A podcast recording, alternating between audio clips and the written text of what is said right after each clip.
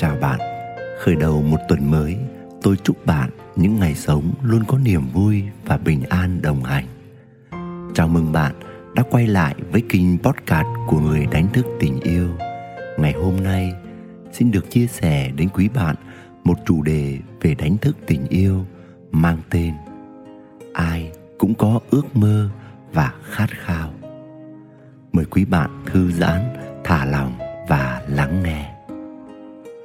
Nghỉ hè có dịp đưa các con về quê chơi, đi một vòng từ làng trên xuống xóm dưới.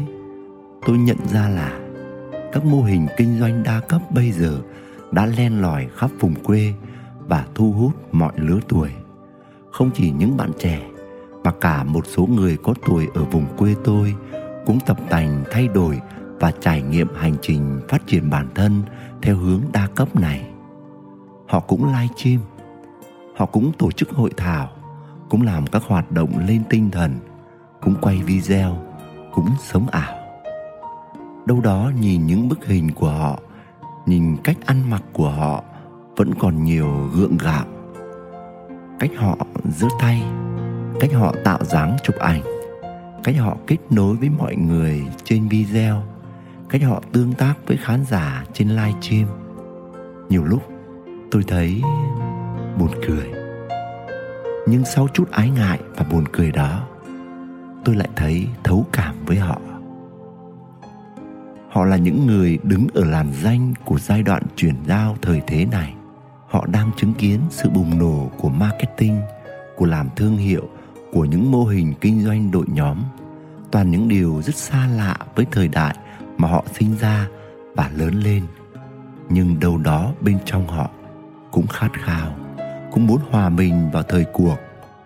Chưa biết đúng sai thế nào trên con đường mà họ đang đi, nhưng chúng ta hãy tôn trọng, hãy đồng cảm cho những ước mơ mà họ từng giang dở hay từng giấu kín bao nhiêu năm nay. Chúng ta cũng đừng lấy trải nghiệm tiêu cực của mình hay những điều không hay qua những trải nghiệm của mình để phán xét hay hoài nghi về họ. Ai cũng có một ước mơ, ai cũng có một khát khao ai cũng có một lựa chọn.